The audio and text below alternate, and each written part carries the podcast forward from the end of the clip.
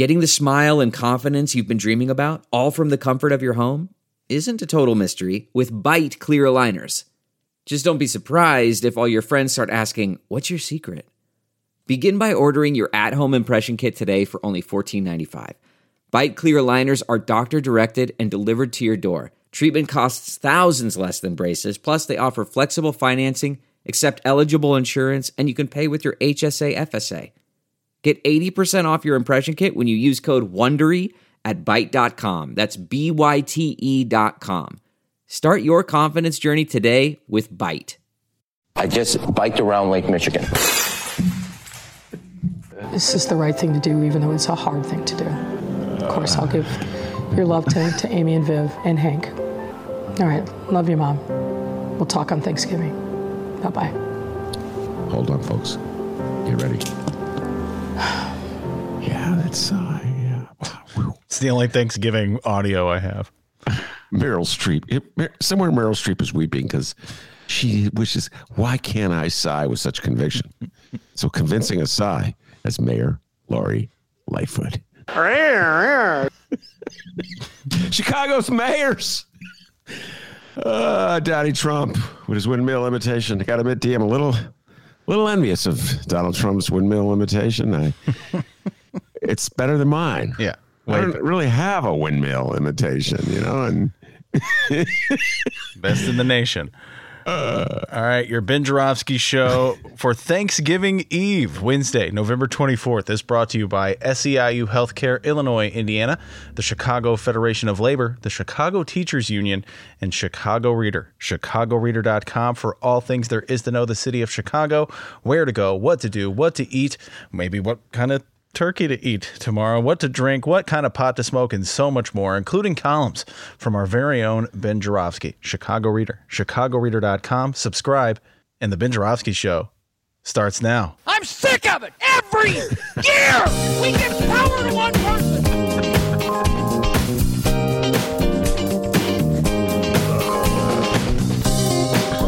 It is Wednesday, November 24th, and pre recorded from downstate Illinois and his attic, this is the Ben Joravsky Show.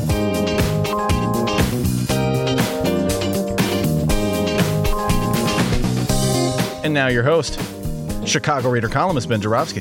hello, everybody. Ben Joravsky here. We're calling this "Got to Change My Pajamas" Wednesday. Oh, wow, you're why. really going to call it that?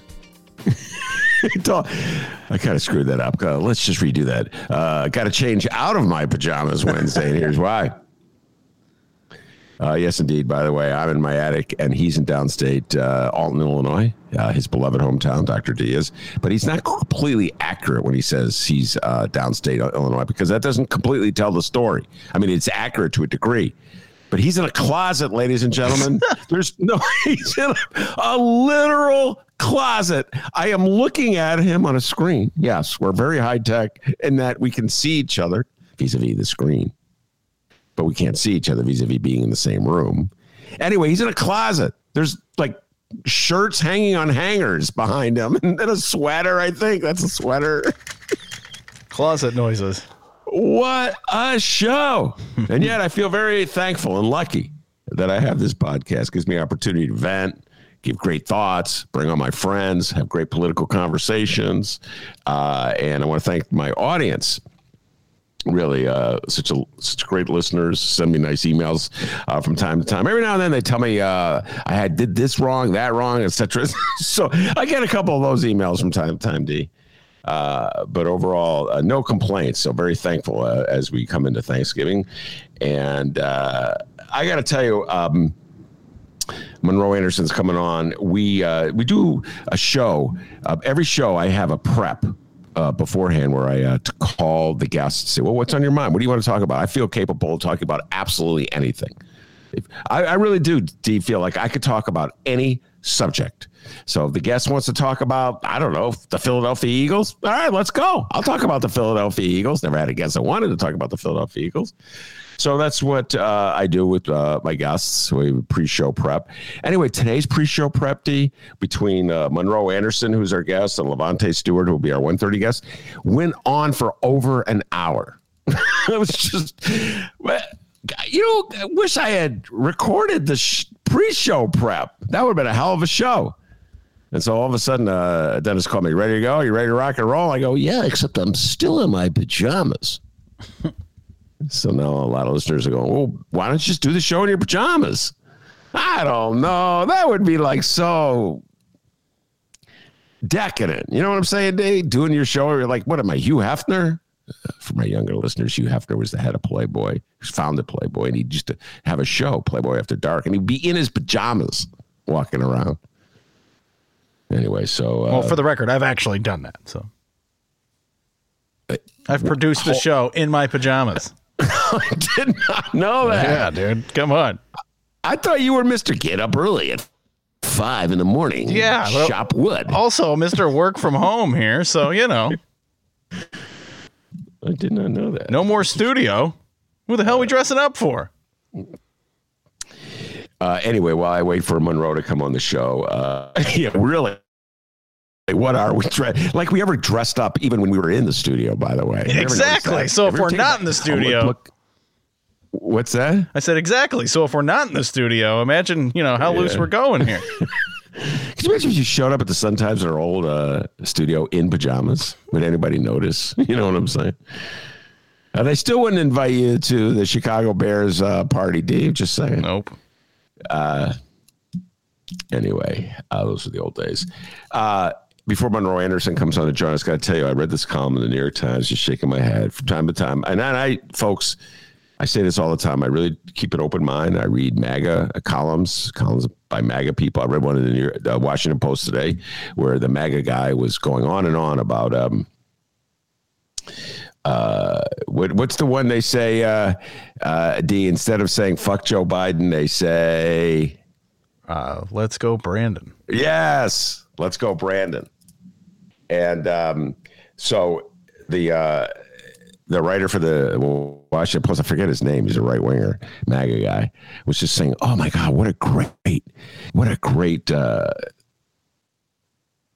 like rallying cry, let's go, Brandon is because you're not coming right out and saying, fuck Joe Biden, but everybody knows what you're saying. They're very proud of it. Very proud of it. You know, they think it's clever. It is kind of clever. I mean, I got to give them credit. It's kind of clever, you know, where lefties are playing. Why didn't we think of that? Uh, but it's not that clever. No, I mean, they just came out and said it when Trump was president. Uh, fuck Trump. there was no, like, you know, hidden message there. Wait, for 10 trivia points. Let's see if you can do this. Let's see if his memory has been decayed by years of marijuana smoking. For 10 trivia points, what Academy Award winning actor said, and I quote, fuck Trump? Oh, it's Ice Cube, of course. Who? Ice Cube. Ice Cube. First of all, I don't think Ice Cube ever won an Oscar. And second of all, it wasn't Ice Cube. Robert De It was very good. Monroe Anderson has joined us, ladies and gentlemen. Monroe Anderson has joined us. But before I do, let's just finish my thought about Bret Stephens. He's a columnist for the New York Times. Monroe, I don't know if you saw him today. Classic Bret Stephens column. And if I, I began this Monroe by saying, I make a point. I read the the middle of the road columnists. I read the MAGA columnists. I read your old friend Johnny Kass. Well, not anymore. He's not in the Tribune anymore.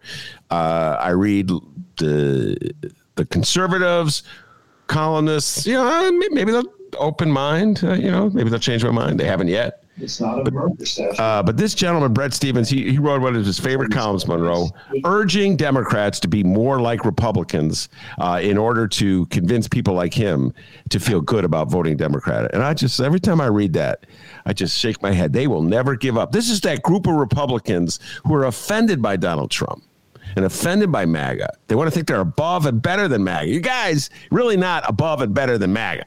right. I'm just saying it's like uh, degrees. You know what I'm saying? Right. And- And, they're, and they're still Republicans. That's what you have to keep in mind. They Yes. are Republicans. Yes. And that's their problem. That's their problem. So they want everybody to be like them. Right. So you know, it's like ah, it's so condescending. It's like, oh, you're not enough like me. I, I can't. have, I have breaking news for you. Yes, I think I know what the breaking news. It's from Georgia. Go ahead. Guilty, guilty, guilty. Well, that. Uh, yeah, let's just start right there, uh, Monroe. I saw that right before we went on, and what he's saying is guilty, guilty, guilty. And uh, the trial having to do with the murder of Ahmaud Arbery, uh, the McMichael father son, uh, Gregory and Travis, Travis being the shooter, uh, and the neighbor, William Bryan, who filmed uh, the murder of Ahmaud Arbery, had been found guilty by a jury uh, in Georgia. And I'll tell you what, Monroe, uh, it's like it's a whirlwind. And yesterday, folks, uh, I had Jimmy Coogan on the show, uh, outstanding uh, trial attorney, and I was very dispassionate in that uh, conversation because I really wanted to focus on what the issues, the legal issues, uh, Monroe. Just take my political passions away, take my outrage away on the Rittenhouse verdict, and go through it point by point uh, with Jim Coogan, and I thought I did a pretty good job out at it. This show, I'm not going to be so dispassionate. Let's. I'm just going to be speak from my heart. So we have a uh, acquittal in Wisconsin and a guilty verdict that just broke in Georgia. And so my friends of the middle of the road persuasion, and there I have a few of those, Monroe, will tell me, Ben, this shows that our jury system uh, in the United States works. This shows that our criminal justice system in the United States uh, is fair. Uh, this shows that we have the best legal system in the world. So don't complain, and uh, God bless our criminal justice system. I can almost see the columns that my friends of the middle of the road persuasion will be writing uh, in the ne- in the coming days. So is that how you see it, Monroe Anderson? Uh, do you see this? As- no, no. Point one. Go. It, is if that idiot uh, Bryan, I think it was his name, hadn't uh, f- filmed the thing on his phone, then none of this would have happened. And it only happened even filmed months after the murder because of civil rights activists and and and, and publicity to where they said, "Oh, well, I guess we can't really get away with this." They had to move the trial. It didn't happen where the murder happened because the good old boy system would have kicked in and and and they wouldn't have gotten off then. Point two, the prosecutor was incredibly good. I mean, she did a master uh, p- when it, when it got to just um, doing the prosecution. And, and she she brought it down home. She was wise enough not to make it a racial issue, because if she made it a racial issue, then the white folks who um, are critical of, uh, of critical thinking, critical race theory, would have said, "Oh, they're trying to make me and my people, me and my children feel bad, so I'm going to let them off." So she kept race out of it until the very end. And then she didn't make it a real racial issue. What she did very subtly was say, well, the black man and the the white man, you know, but she didn't she didn't say race race wasn't mentioned, uh, to my knowledge, once. I didn't hear it. Yeah.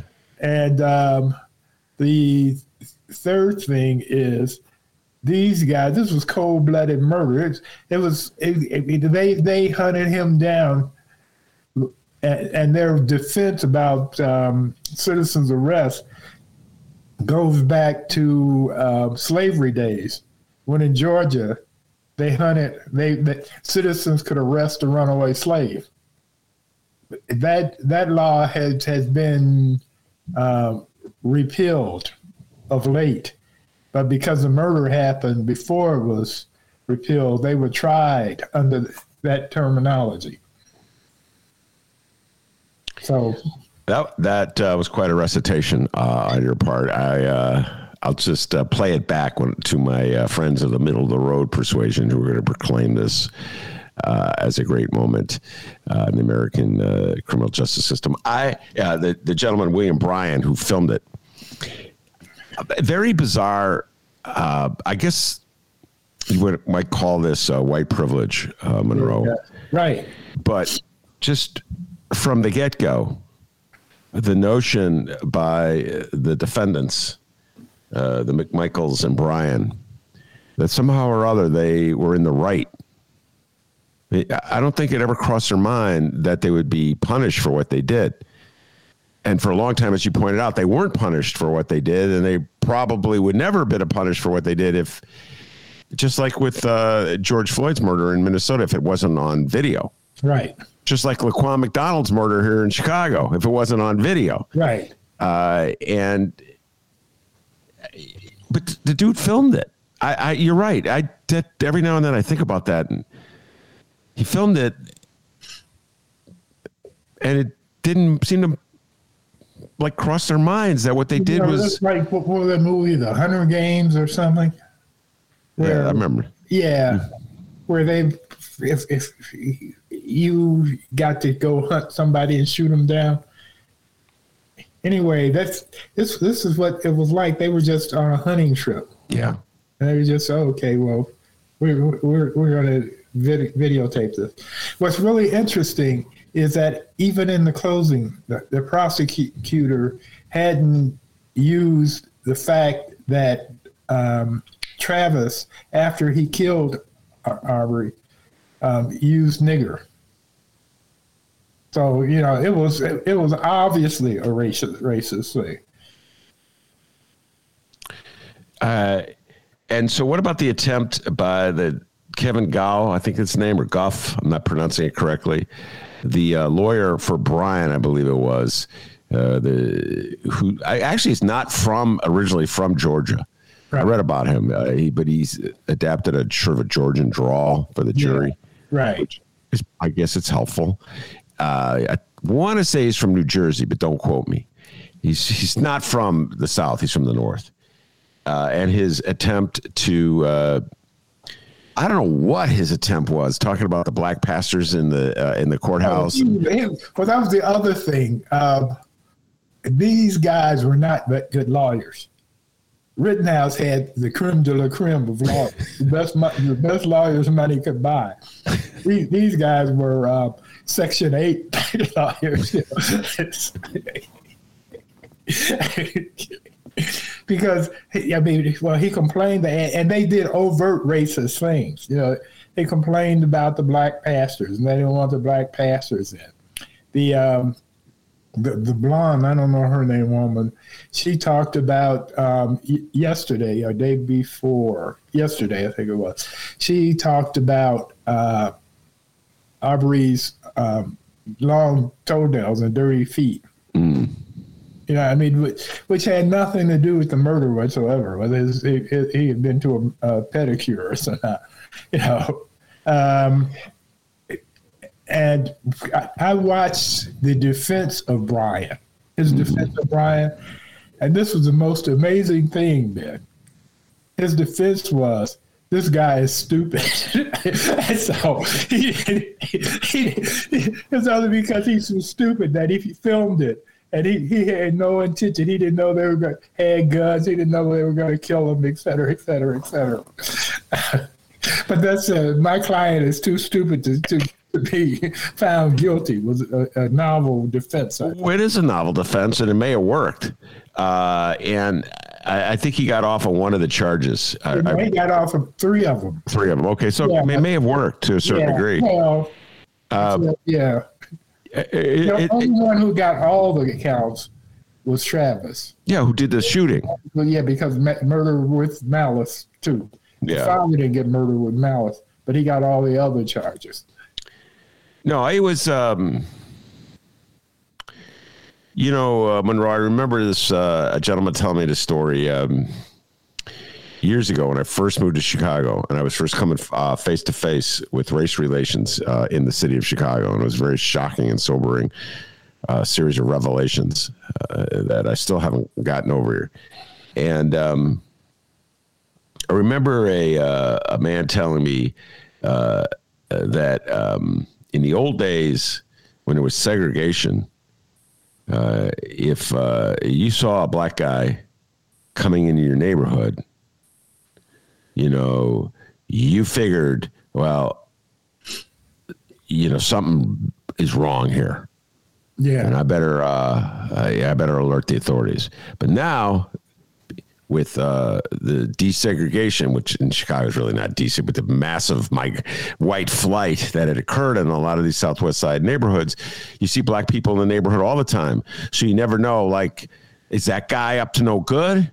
Is that guy just Well, just the, uh, other, the, the other thing is back during the hardcore segregation days, they had sunset towns. They had sunset towns in Illinois. Also, you know where a sunset town yeah, oh yeah, get out of before sunset. Yes. Right, exactly. Exactly. They, uh, my father, when I was a kid, he used to tell me about uh, another side that they had that said, uh, if you if you read this, run, and if you it can't read, run anyway. Yeah. All right. Uh, we're going to get into the politics of the Rittenhouse case in a little while. I, I see it as a political trial. I told Monroe that. I said that to uh, Jim Coogan yesterday when we were talking about it dispassionately. I believe it was a political trial. Uh, and um, Monroe said something to me before we went on the air that I may have said on the air, but the, when you said it, Monroe, boom, the light went on. And what you said is so freaking true. And uh, so it's so good what you said that I'm going to have to steal and just pretend I came up with it. Okay. Uh, but you said that the Rittenhouse trial was the white OJ trial. And- actually, Kyle Rittenhouse was the white OJ. Yeah, Kyle Rittenhouse was the white OJ. That's it. I even got the quote wrong, but now I got it right. Yeah, right. And- you paraphrased. So true. And I bounced it off of Lavonte uh, Stewart, who's going to be our next guest. I said, look, get ready to talk about this. I said, uh, Kyle uh, Rittenhouse, the white OJ. And he went off. He was like, oh my God, he went off on it. Uh, so I know what you mean by it, but why don't you explain what you mean by Kyle Rittenhouse is the white OJ? Go ahead. Okay, well, for those who don't know this, OJ did it. and for those who don't know this, Kyle Rittenhouse did it. Both of them got away with murder. Um, and they got away, partially why they got away from, with murder is because they had the best lawyers money could buy in both cases. Um, Rittenhouse's lawyers, for example, um, gave him two mock gave, the the actual trial with a, a jury, a fake jury, two mock trials, one with Rittenhouse as a witness, one without, and his performance with their schooling um, made them decide they were going to put him on the stand. Uh, to show that he was scared to death, that that um, those people who he went to he, he came from out of town across state lines slinging a, a long rifle semi-automatic long rifle walked into a heated area and um, after they were provoked he shot them and killed them a couple of them and blew one guy's uh, bicep down um, but his testimony was that he was afraid and, and, and they and they turned him into a schoolboy, uh, almost. Um, cleaned him up the whole whole thing. With OJ, OJ was a celebrity, and um, you know he had, he had done the was that Avis commercials where he was running through the airport and j- jumping over the stylus. That was Avis, wasn't it? Was it Avis or Hertz? I can't remember. Yeah, I just remember him in the airport. It was a, a used yeah. rental car company. Yeah. Yeah, exactly, right. But Rental anyway, he was using his football skills. You know, so he was he he was a celebrity, and they used his celebrity and his love of white people to to get him off. And and they had Johnnie Cochran, who was a brilliant lawyer, defense attorney. So it's the same thing. Both got away with murder. It was um, OJ's wasn't taped video. We didn't see OJ on the scene. Uh, although you told me about a black woman who uh, couldn't admit that he killed her, but he she she said, well, he was there, but he didn't kill her. Oh, now that's my oh, yeah, okay.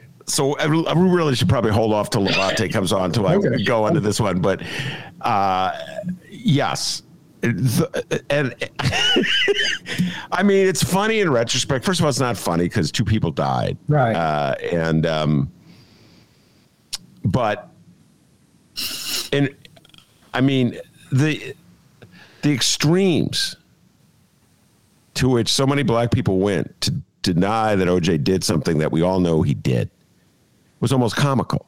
And Mon- Monroe, they probably wouldn't do it to you because you're black, Yeah, but they did it to me because I'm white.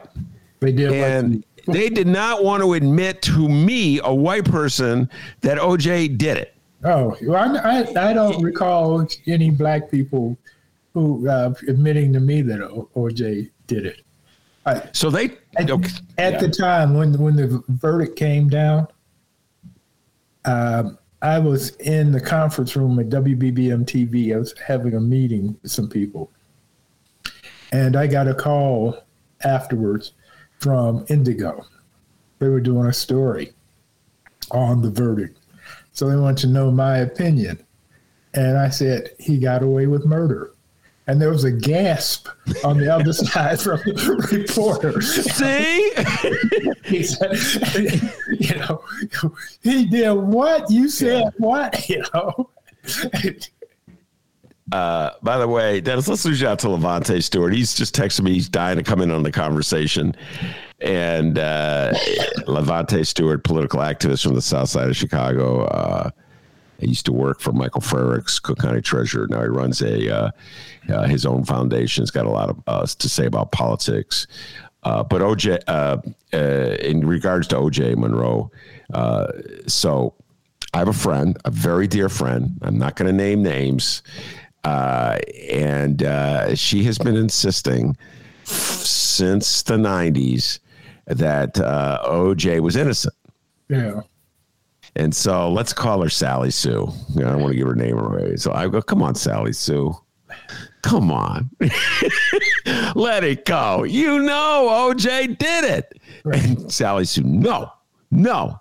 Then the- the- and then I would hear like about how racist the criminal justice is. Yeah, okay, it's it's racist. Okay, Mark Fuhrman, remember him? Mark Fuhrman's a racist. Yeah, he's a racist. Everything you're saying is true. Right. But OJ did it. You Oh, know it. I, I, I got one I can one up you off with this Okay, go ahead. My sister in law Yeah. It's from Philadelphia, Uh huh. knew Bill Cosby from high school, Yeah. and Cosby didn't do these rapes. Uh, That's another one. And you know, Lavonte Stewart has joined us, ladies and gentlemen. Lavonte Stewart has joined us. Uh, always love when my guests show up. Uh, and Lavonte, I'm just going on. We're talking about uh, Kyle Rittenhouse and O.J. Simpson. Uh, we, you and I had a little conversation about this before we went on here. So yeah, Monroe. So I understand it. I truly understand it. And uh, the reason that lady gasped when you told that story, Yeah. uh, I presume she, she was a black woman, correct? Yeah, yeah, yeah, right. Because you openly said what so many black people would not say openly in 1990 what was it 7 or whatever that was that. OJ did it. So I'd be having a conversation like so go back to my friend Sally Sue who's not a real name but I'm don't worry friend I'm concealing you cuz you you don't want to be embarrassed. So I said, "Come on Sally Sue, you know he did it." No. Mark Fuhrman's a racist. Okay. I know he's a racist, but you know OJ did it. Two things could be true at the same time. Yeah, he could be a racist. and, OJ And he did it. Nope, not Anyway, big breakthrough. Uh, Monroe Lavonte was about a year ago. Sally Sue goes, I was at somehow or other the subject came up, and she's like, "Okay, I will concede this." He, he he didn't do it, but he was there the night it happened. I'm like, oh my god, you are stubborn. Thank God I'm not married to you. Good lord. well, you know, and, and, and she's probably right. Somebody else did it. OJ is going to find them. Yeah, right. OJ's looking He- for. he- he- he's looking for the killer now, and he saw him just like uh, in, in in the fugitive with the one armed man. OJ saw him. Yeah, OJ saw him right. It's, It's elusive. but what? Uh, but your the other point you make is really uh, on target, uh, Monroe, is that. Um, so in the case of OJ, had brilliant lawyers. right. And uh, they put the entire law enforcement uh, system of Los Angeles on trial. Right. And that jury convicted the law enforcement uh, authorities of racism.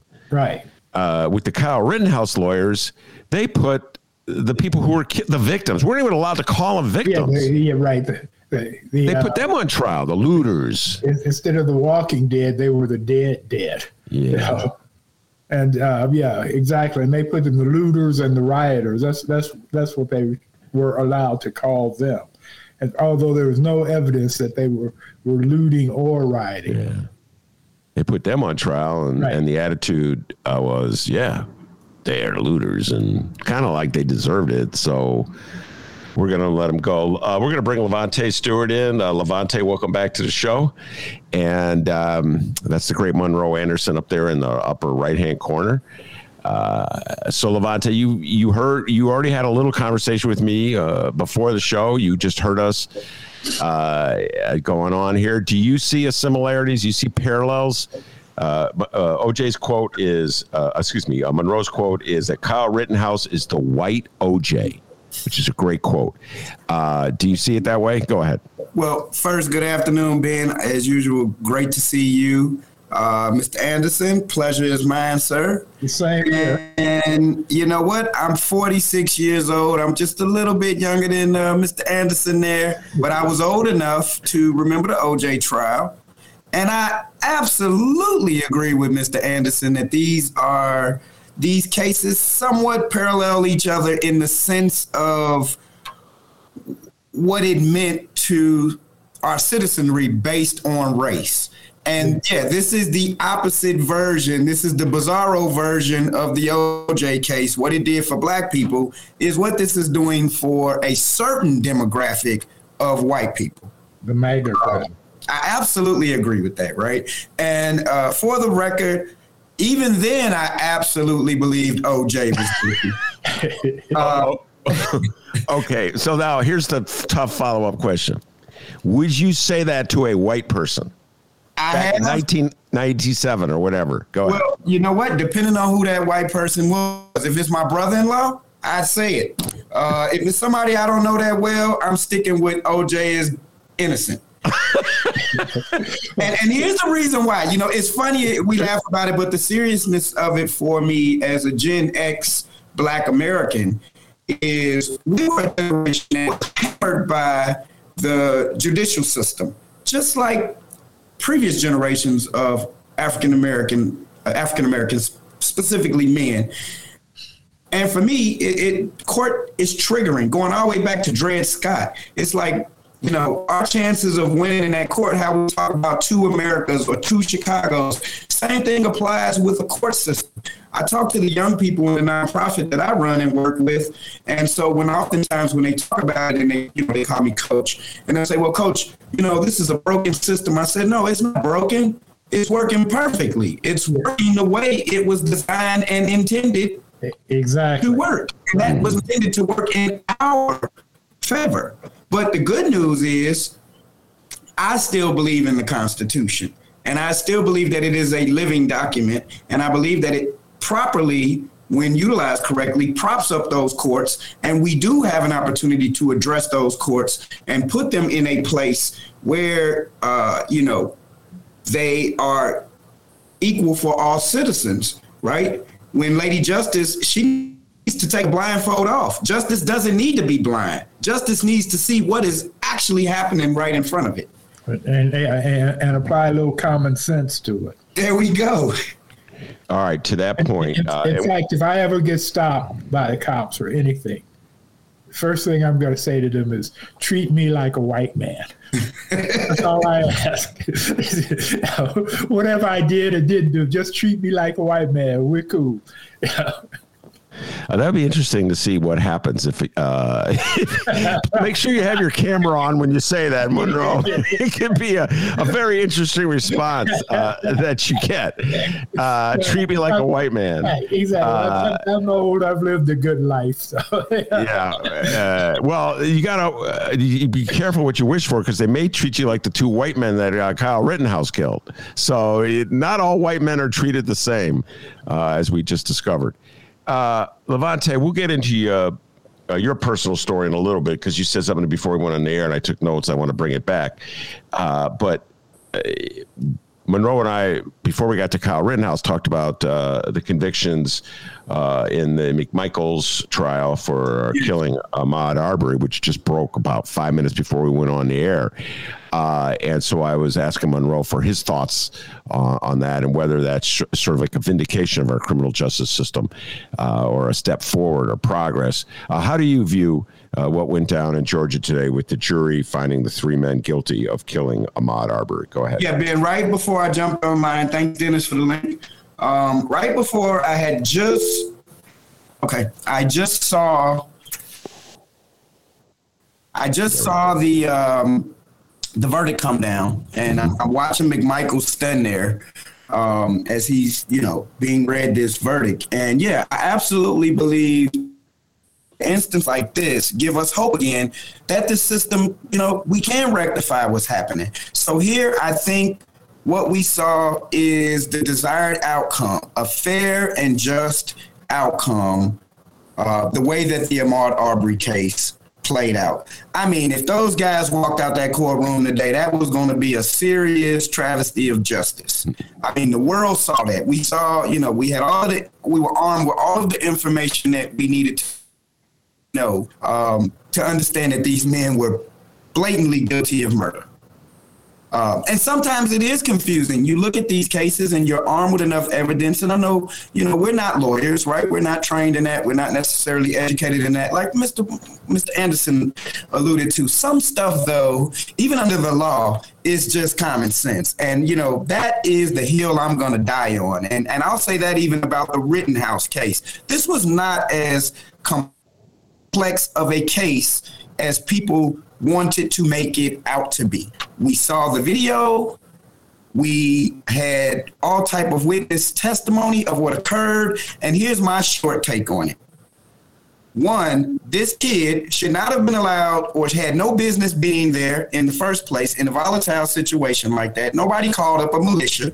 No one asked an armed teenager to cross state lines to go to a situation that was already volatile. That you knew would probably result in violence. This kid wanted some action. Right. Like we often say about our young black youth that turn to the street and that are involved in different activities in the street, they want action. And that's why they get into that. And then our children are dealt with so harshly because they make these decisions. But this child is lauded as a hero for going down here and doing what he knew he was going to do. I, I'm not a mind reader. There's no proof of that. But come on common sense. We all knew this boy wanted to go shoot somebody. He right. was itching to pull that trigger, and he was given an opportunity to do so.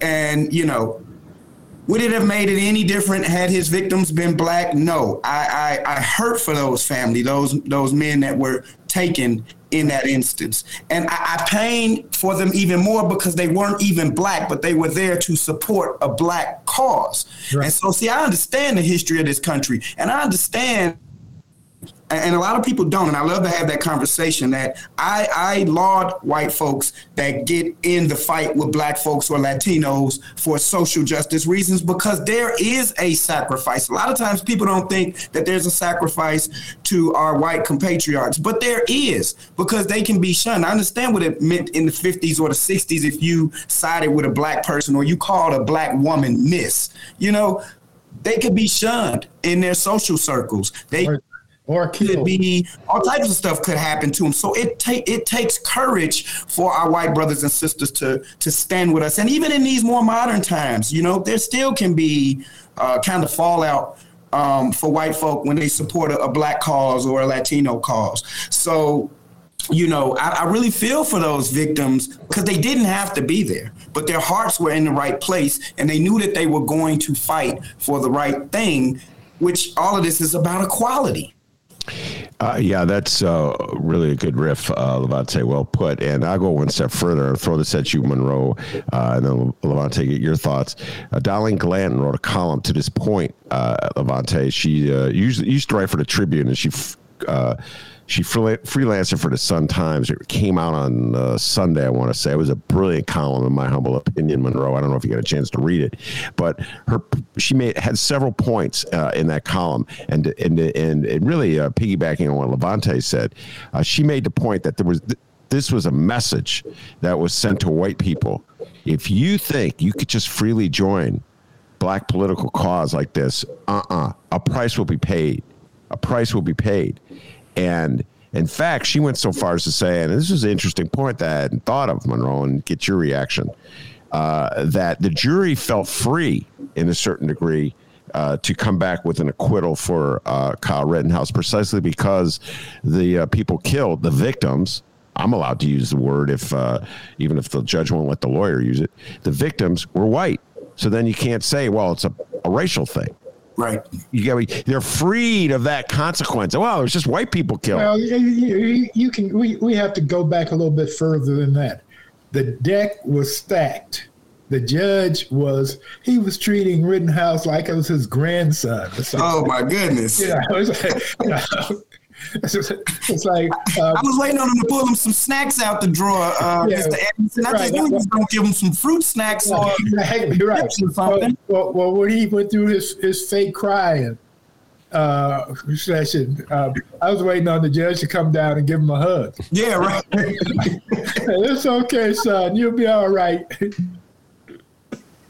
Yeah, that that that was uh, the most egregious uh, display I've ever ever, ever seen in my life. I've never seen such cozy interactions between the accused and and the judge that's yeah. overseeing it. Um, so, so Lavonte, what do you think about Dahleen Glanton's observation that uh, the fact that the, the victims were white sort of freed the jury to a certain degree? You know, uh, that yeah, they didn't have to worry about the racial uh, overtones. Go ahead. Absolutely, I believe that's spot on because you know, as usual, talking to a lot of my my friends that are white and, and just hearing what some of their family and friends that are white were thinking. Of course, this country was getting, you know, uh, well, there was a little a little tension, a little apprehension. But had those victims been black, yes, absolutely, this country would have been sitting on pins and needles because in their thinking it would have been, oh, if he walks and the victims are black, this country is going to burn. Uh, you know, because that's now the thought process of of of black people um, and we know what Dr. King uh, said about this, about why riots and things like this happen anyway, right? These, you know, this is the voice of the people that are unheard. So when you're not addressing the grievances and the issues that people are going through, eventually this is what happens. Mm. You know, people have to take it to another level to get your attention. So that's just to explain, you know, how some of that stuff has come along. Um, you know, that's been branded real terrible. And and I don't identify or agree with looting. When those things were happening in the past during the George George Floyd time, my community center got hit. But this country was great. They donated thirty five thousand dollars to us in forty eight hours to make repairs. Um, but I went out and I talked to folks in the neighborhood when that stuff was going on. Young people in my program called them up and made sure they're not going outside and taking advantage of the situation, you know, to enrich themselves um, on the back of, of this social issue, right? Because that's not what it's about. It's not about going out and you know breaking into shops and getting free stuff. But that you know we need to talk about it, right? Is it that young people or, or people of color were just we're we're so horrible that you know that that was our intent we just go out to steal and damage property and this and that no if you really look behind it again again it connects back to a deeper issue a bunch of deeper issues guess what if we were employed the same way. If we were given the same opportunities to shop on the Mag Mile, would nobody be worried about going down there to break in the Gucci store? Because I could walk in the Gucci store and buy something out my wallet. But if I'm not even given that opportunity, then yeah, that's where the brain might go when one of these situations occurs. Uh, but so, you know, it's just sad that our country that we don't stop to kind of think about these things and just really really have real conversations around this stuff. It's just all finger pointing in this kind. It's just so horrible how we, you know, the blame game and how we, we stereotype one another. Well, to that point, I uh, to underscore the notion that the Rittenhouse trial was a uh, political trial, and that uh, it shows a deeply divided political country. They, they both were, Ben. You can't. The, the the Arbery trial was political. How, how now? Okay, uh, I'll finish. I'll come. All right. I'll, my my ultimate point was that uh, Rittenhouse went and visited Donald Trump in Mar-a-Lago, and then uh, Donald Trump went on uh, Fox uh, with uh, Sean Hannity to, to talk about what a great citizen that Rittenhouse is, but why and should never been prosecuted. Just think about that. Like he's the uh, uh, he is the victim. But why, Monroe? Do you say the uh, the uh, McMichael trial for killing Arbery is political? Because it's it's it's it's old it's old school politics. That's the only difference. Is Rittenhouse was a little more modern, but they have been lynching us and shooting us and, and hunting us down since um, 1872 or something like that. Um, once Reconstruction was brought to an end, and it was like, okay, now we got to we got to get these niggas back in, in, in under control, and so they formed these night patrols. To, to uh, which which had existed before for slaves, but now they just were using them to terrorize us. And if we if we were in the wrong part of town, or if we didn't have um, papers, even though we didn't legally need them after the, the war was over. But th- this has been going on for generations. This isn't new. But it just got this. The the idiot taped it. That's the difference. Because if it had not been taped, where they could not deny it happening, then it wouldn't even been a trial. the police, for example, the police when they came and and and saw the body, they didn't treat it like it was a real murder. They didn't confiscate the trucks, which which if it had been a if it had been a reverse situation where three black men had, had killed some white kid jo- jogging around, they would they would have been well. Some of them may not live have lived long enough to be tried, but but anyway, the police did not even consider it a murder. That's that's, that's the politics. Uh, Lavonte was coughing here. No, Your thoughts on what Monroe had to say? No, I, I believe Mr. Anderson, of course, is spot on, and uh, I, I absolutely agree with him that that one was so in your face, egregious, uh, very throwbackish America, pre you know civil rights and all of that stuff. Um, a lot of these things are triggering when, as Black Americans, uh, to be in you know this new millennium and to still see some of this stuff happening. You know, I'm a father of four. God forbid that one of my children would ever have to um, you know go through some of the the things that, that we're seeing play out still to this day. And so, like with the Rittenhouse thing, you know, I was telling you, for me personally, it was very, very triggering um, that this young man walked away. And here's why. Uh, I was just a couple of years older than Kyle Rittenhouse when I ran into like a similar situation. I was like 19, turning 20.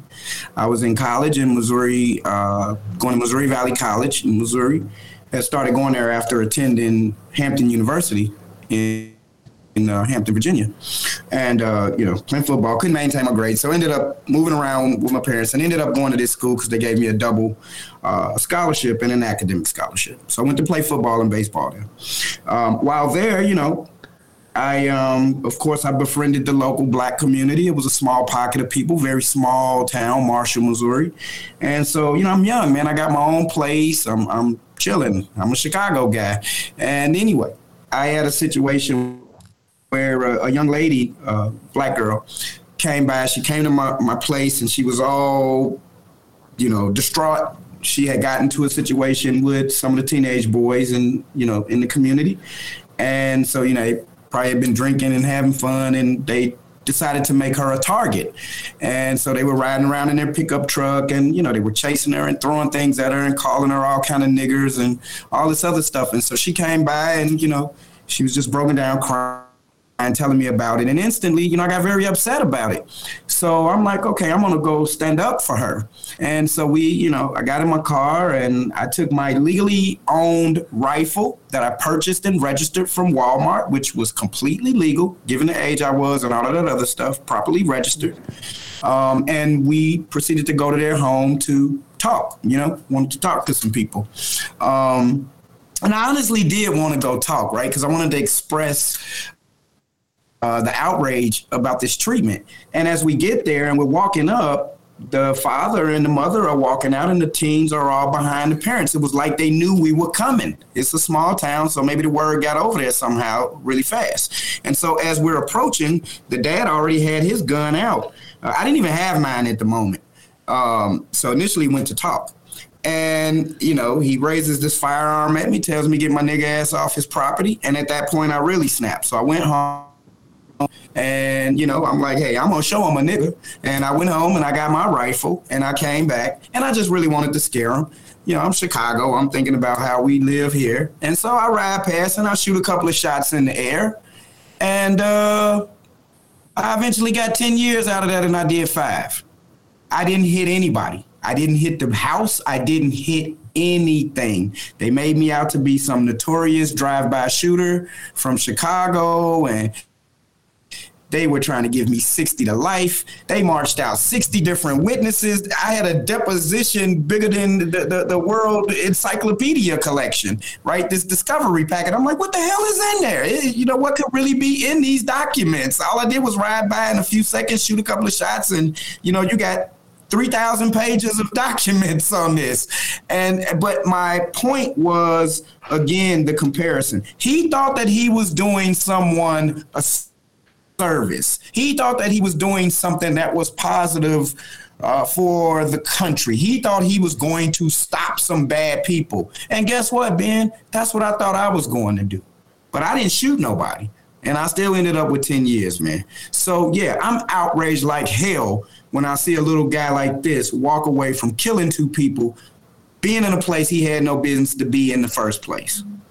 Uh, by the way, just just to make clear, when I hear that story, um, the man who uh, threatened you uh, with the rifle was he black or white?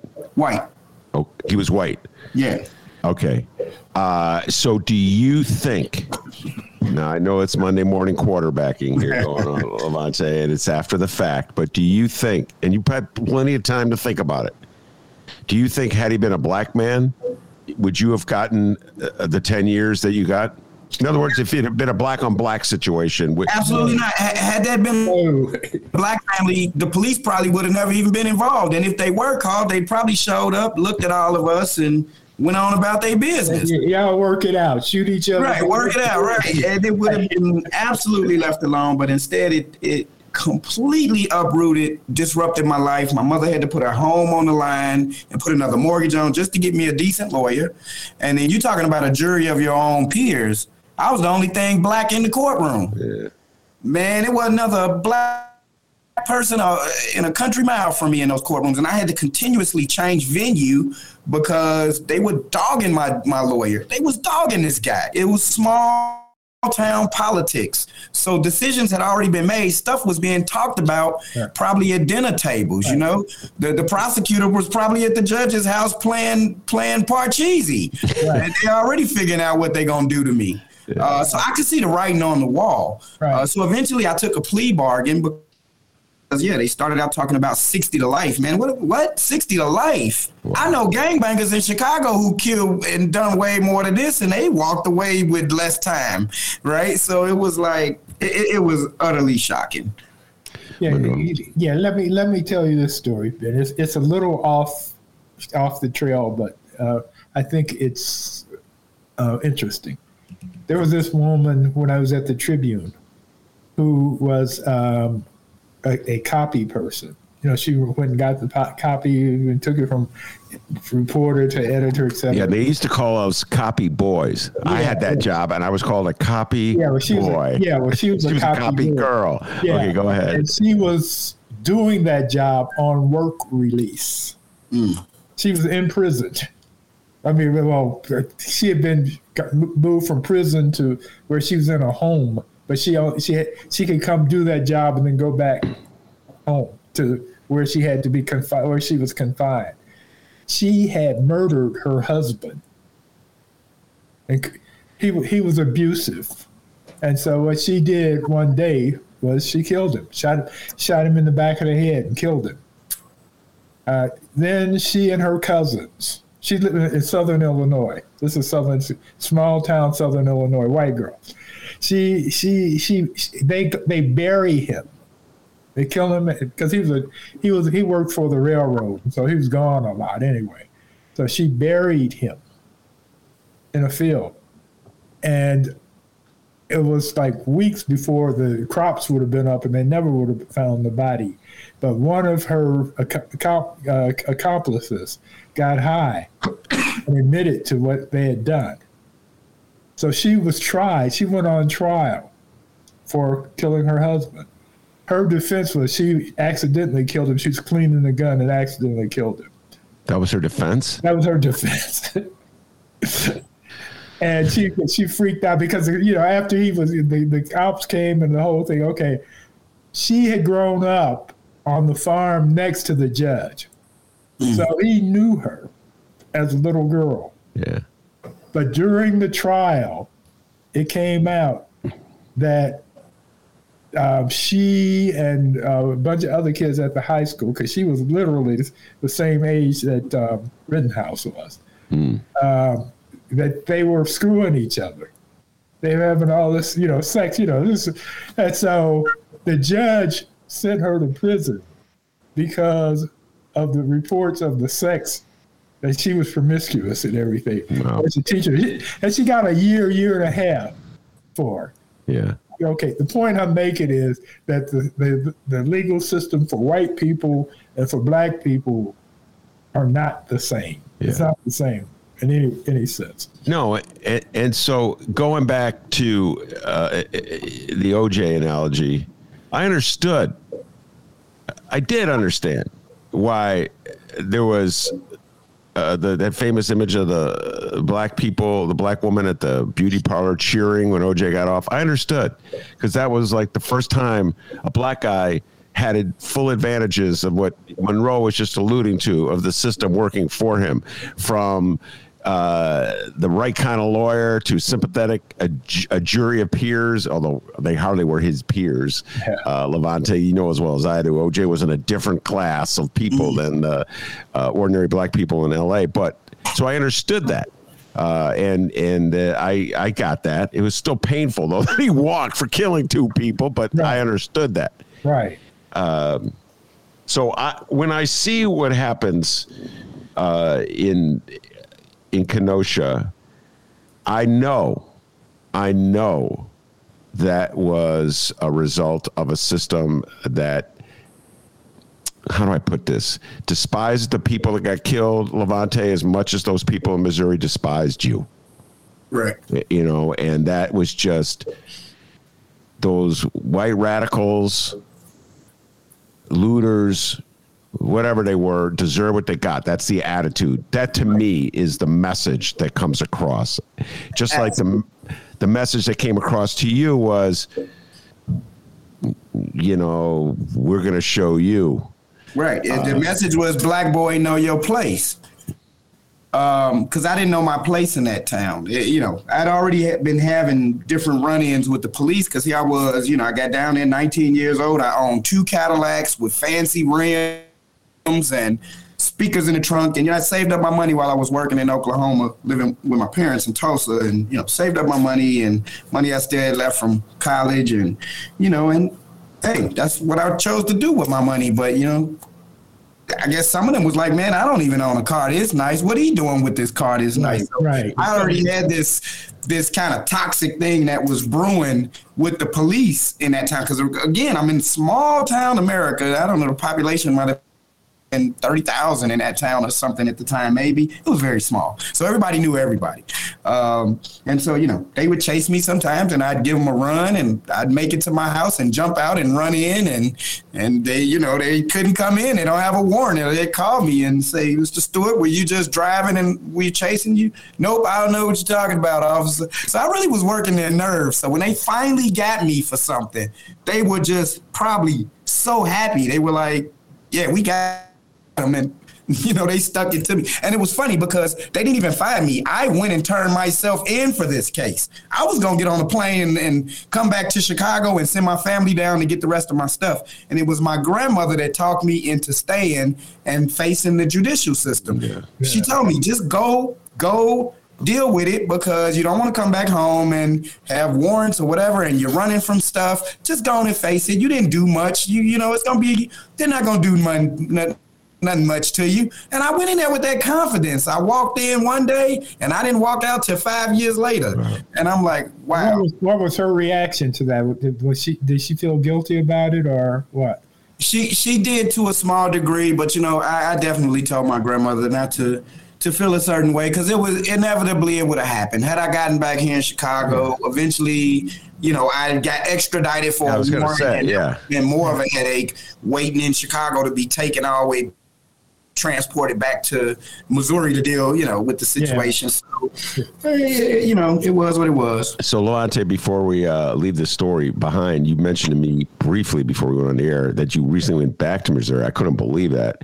If it had been me, that's the day I got out of prison, I would have never have gone back to the state of the show me state of Missouri. But you went back to Missouri recently. Is that correct? Yeah, great story here, Ben. This is, I mean, you can't write this stuff, man. This this is definitely made for TV. It seemed like it fell right out of a TV story.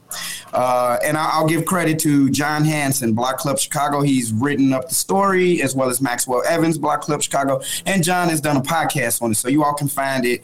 It's the story of a man finds his missing ring. So as I mentioned real quickly, uh, at Hampton University, I played football. We were a very good football team. We were one of the best football teams in black college football. Well, in 1994, we became the Black National Champions, the Sheridan Black National Champs. This has a long history. Uh, it was created a, a, long time ago to give black universities an equal opportunity to have a shot at a championship in football because we weren't allowed to do so in regular college football. Well, anyway, this was the pinnacle of, of black collegiate sport. And so we won this championship, and I got a ring out of it, right? And uh, and so here, you guys can see it. Wait, let's see. There's the ring there. Um, and so I got my championship. Yeah. yeah. So here I am. I'm young. I won this championship. I eventually go to school in Missouri. And when I get incarcerated, you know, the little friends that were so-called friends, of course, they went in my house and looted everything, took my cars, took all of my personal belongings and values before my family could get down from Chicago. And this was my prized possession that disappeared. This was the thing I was most proud of. So this ring has been out of my life for 26 years.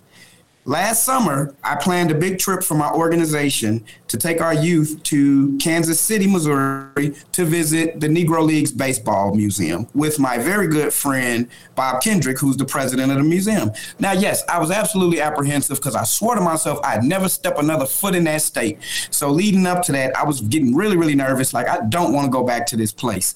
Um, and then all of a sudden, a few days before we leave, my organization gets contacted lo and behold, someone found this ring in a baseball field in Missouri, in the town where I got incarcerated. So, you know, for me, that was, I don't even have the right word for it. I, will definitely tell you I'm a man of faith. And so for me, it was my creator bringing my whole life full circle and telling me basically, you know, what I've done with my life is the right thing.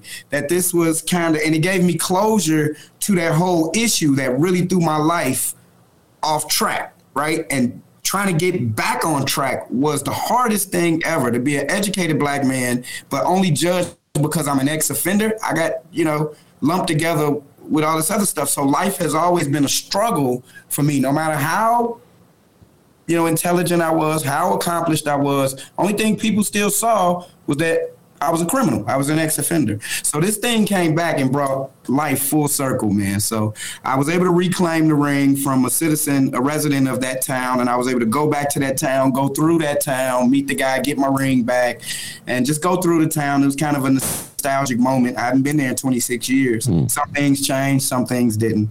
Um, so yeah, Uh, and uh, so when you left the town, did you have a sense of, well, now that I can go back to this town, I'm free? Or when you left the town finally again with your ring, go, well, thank God I'll never have to go back here again. I got my ring. Which one was it, Lavonte? Nah, man, I, felt so empowered, Ben. Um, I felt like biblically, like Joseph after his brothers threw him in the pit and sold him into slavery, man. You know, and, and look at what he turned out to be later was, you know, awesome. And so I aligned my story with that story. And so I felt very empowered. In fact, I was glad to step back in that town. And I hope that they read the story, the residents, especially the people who were involved with this 26 years ago, uh, so that they could see who I became, to see what they did to me, and to let them know that you didn't destroy me. You just made me stronger and better. You didn't know it, but you did. Right. There's, And unfortunately, that's what Black Americans. That is the that is our narrative for far too long, and it shouldn't have to be. Why should we have to be more resilient than any other American? We've always got to be more resilient. We've always got to take the brunt of something and then bounce back, or you know, we got to work twice as hard, or you know. And so, to me, that's what all of this stuff signals, right? Is that it's just a shame that we're still in this place. And I'll tell you the most alarming thing before we completely get off the Rittenhouse case, looking aqua- across Twitter and looking at the varying reactions of different demographic groups and people that were online, there was this one place in, I believe it was, I- it may, it may have been in Missouri or it may have been somewhere here, wherever it was. I was like, note to self, don't go there. So it was like a sports bar or something, right? Uh, doesn't look like it was a black person in there. And the minute they announced that guy not guilty, you would have thought the Bulls won a seventh championship. The way people started screaming, hands went up, there was all of this celebration. And in my head, I'm just like, what is the celebration? What is the celebration? And sadly enough, I just felt that, you know, it was horrible what they were celebrating. It was the fact that they were celebrating that white privilege allows you to do certain things with no consequence. And that really cemented it for many of them in their head. And so I am hopefully, hopefully, this does not signal to a bunch of group of people that they can commit certain egregious acts and, and, and you know and just get away with it. But sadly, I think it has. Well, I, all right. I I addressed this, uh, Monroe. I get your thoughts on this one. The po- the political fallout of the Rittenhouse verdict. Uh, it's it it goes beyond what Lev- I mean. What Lavonte just pointed out, like uh, the the reaction in a bar filled with white people. Uh, to uh, the demands that Republicans are making now that Joe Biden apologize to Kyle Rittenhouse. I don't know if you've seen this, Monroe, but uh, it's now becoming a crescendo uh, in Republican circles. MAGA's demanding you because uh, about a year ago during the campaign, Joe Biden had a TV commercial denouncing Trump because Trump had never taken a stand against white supremacists and the Nazis, who, by the way, just in Charlottesville, they lost that trial. That is a great triumph, in my humble opinion. Yes. And uh, uh, and and so Biden said Trump uh, should be ashamed of himself, basically, for not denouncing white supremacism. And it, in a montage of images that sort of supported this theme, there was an, a picture of Kyle Rittenhouse with his rifle. And uh, so uh, MAGA right now and elected officials from the MAGA party are saying Joe Biden owes Kyle Rittenhouse an apology, which is so in my humble opinion, Monroe Anderson, so twisted. It's, this man killed two people. You know, Right. nobody owes him an apology. He literally killed two people. Yeah, it's not. They already gave him a congratulations for beating the beating the rap. So Yeah. he's already got his reward. So there is a political fallout to this. Don't you agree, Monroe Anderson? Oh yeah, yeah. No, it's it's political, and there will be other shootings now, because uh, there will be some uh, some more teenagers who feel they too have the right to. I mean, this guy he wasn't even defending his city; he was defending another town in another state. So if if you got a problem going on in your town, then now you can grab your daddy's gun go out there and uh, help the police out. Akin, akin to the old lynch mobs that you referred to Exactly. earlier, Right, Mr. Anderson. Right, right. And it's really scary living in Illinois because, you know, it's no secret that this state probably has the most or had the most sundown towns in the union. Yeah. We had over 100 and I believe last time I researched it, it was like over 120 sundown towns in the state of Illinois or something.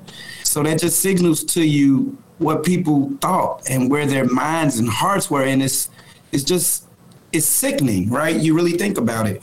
Because, yeah, it's like people have forgotten about these victims the two that he killed and the one that he injured. You know, just no mourning for those people. No, they were demonized for just being there to support a social cause. And to the MAGA group, the the uh, the real target was, you know, to them, Black Lives Matters, which translated into looters and vagrants and thieves and criminals, because that's how they've now lumped it all together. That's that's that's what's on the right side of the equal sign, right? If you're black plus you're mad, then you equal this.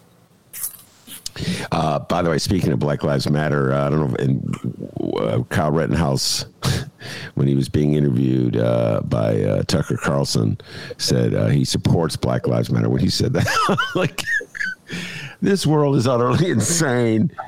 Ah, Lord. Um, so, all right, we're going to close by uh, switching things to a different uh, subject, and would love to hear Lavonte's thoughts on this and Monroe's uh, thoughts as well. Uh, political redistricting is going on, and uh, one of the redistricting debates is happening here in Chicago, uh, having to do with redividing the the cities. Uh, the city of Chicago into 50 wards every uh, 10 years. Uh, there's a census, and uh, they have to redistrict legislative uh, boundaries to make sure that more or less the same number of people live in each district. So it happens on the state level with legislative seats and state senate seats. It happens on the congressional level with congressional seats.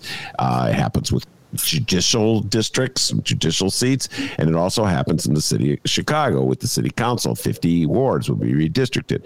Uh, and there's a political battle going on between the Hispanic uh, caucus and the black caucus over how many majority black and how many majority Hispanic districts there should be. Uh, and uh, the Black Caucus, which is led by Alderman uh, Jason Ervin of the 28th Ward, is insisting, I forget on how many number of uh, black seats. Uh, the Hispanic Caucus uh, is insisting on a certain other number of seats. And they're right now going at each other. And Lavonte, I said this to you already. I haven't said this to Monroe yet. But as an old guy who's been watching politics in Chicago, uh, since 1981 on a regular and a steady basis, Lavonte. Okay, I have studied this stuff, and I have watched black aldermen and Hispanic aldermen vote whichever way the mayor wants them to vote. Uh, even if it means depriving their neighborhoods of economic development dollars uh, that are supposed to go to their neighborhoods and, and instead go to upscale uh, north side neighborhoods. I've watched this Lavonte for 30 freaking years with starting after Harold died. Uh, and uh, going with the Daleys and Rahm Emanuel. Yeah, and they didn't do that with Sawyer.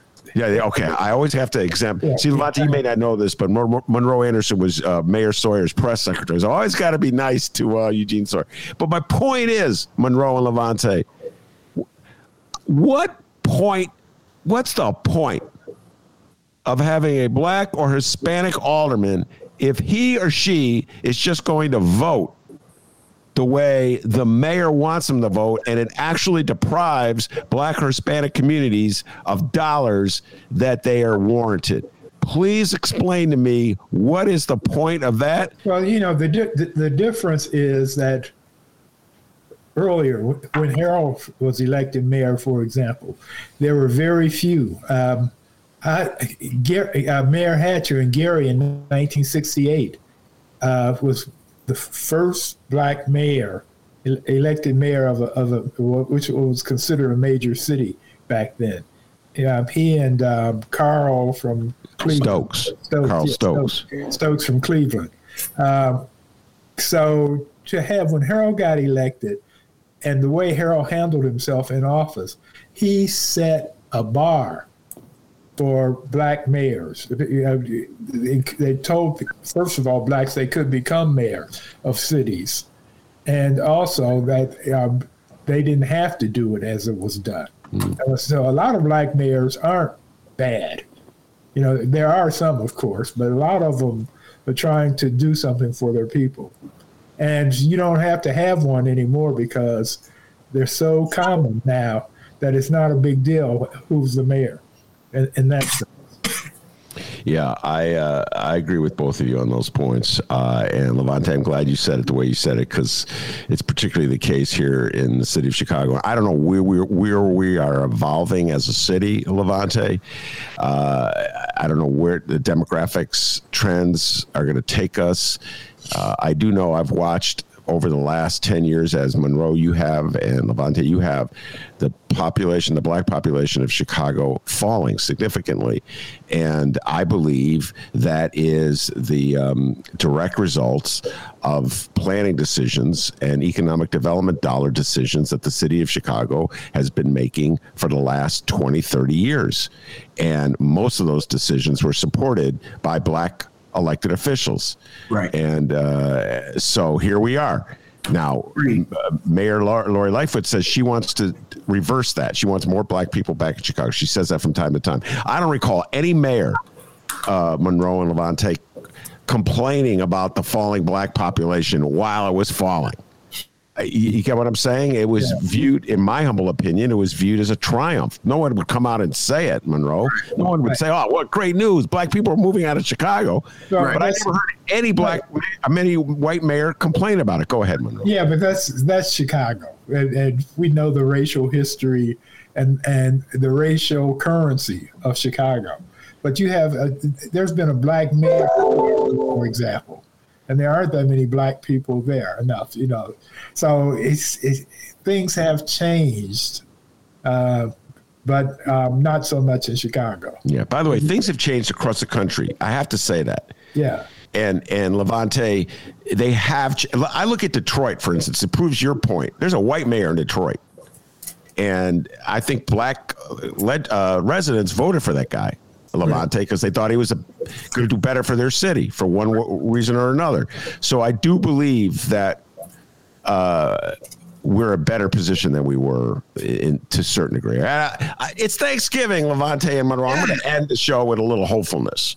Yes. Uh, but um, anyway, we have run out of time. Monroe Anderson every Wednesday can't thank you enough since I'm thinking of uh, thankful things to say on Thanksgiving.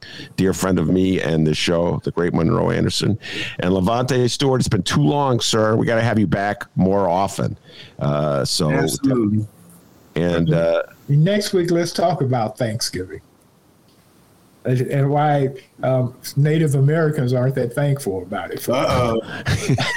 uh oh, that's a good one. That's and so the conversation will continue.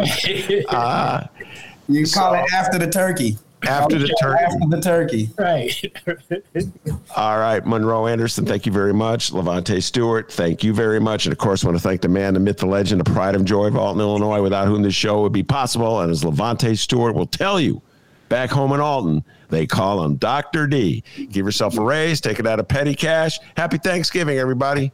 All right. Happy Thanksgiving, guys.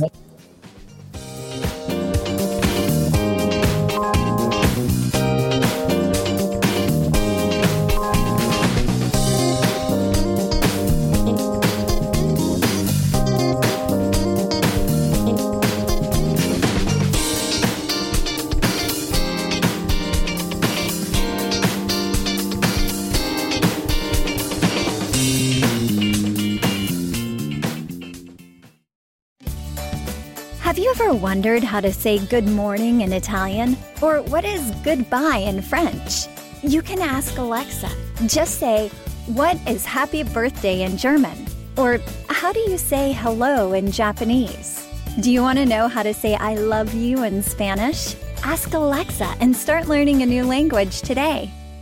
Support for this podcast and the following message come from Corient. Corient provides wealth management services centered around you. They focus on exceeding your expectations and simplifying your life. Corient has been helping high achievers just like you enjoy their lives more fully, preserve their wealth, and provide for the people, causes, and communities they care about. As one of the largest integrated fee only registered investment advisors in the U.S., Corient has deeply experienced teams in 23 strategic locations. Corient has extensive knowledge spanning the full spectrum of planning, investing, lending, and money management disciplines. Leverage Corient's exclusive network of experts to craft custom solutions designed to help you reach your financial goals, no matter how complex they may be. Real wealth requires real solutions. For more information, connect with a wealth advisor today at corient.com. That's C O R I E N T.com. Corient.com.